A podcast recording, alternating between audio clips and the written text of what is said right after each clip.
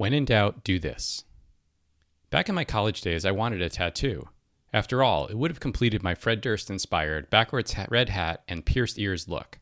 However, and luckily for me, I never found something that passed my tattoo test, which was Will I still want this permanently etched into my body when I'm older? And while my tattoo days might be behind me, I finally found a simple two word phrase that would have passed my test Be kind.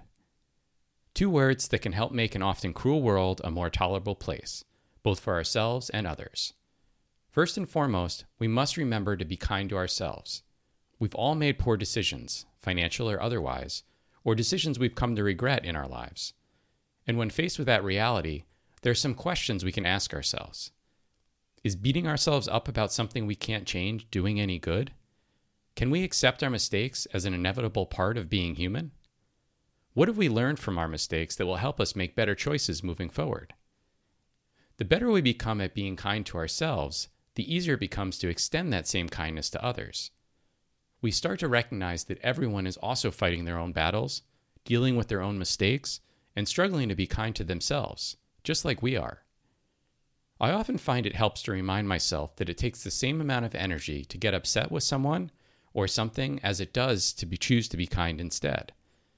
Plus, choosing to be kind makes me feel better about how I handled the situation, while getting upset often leaves me regretting my decision.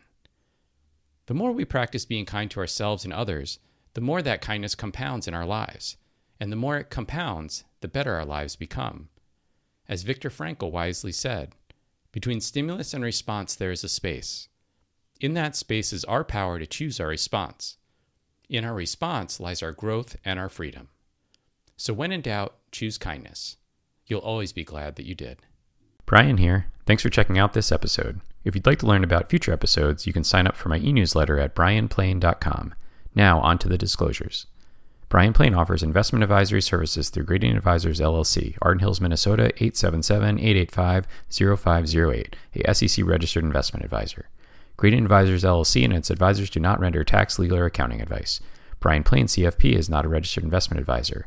Brian Plain and Gradient Advisors LLC are not affiliated with or endorsed by the Social Security Administration or any government agency.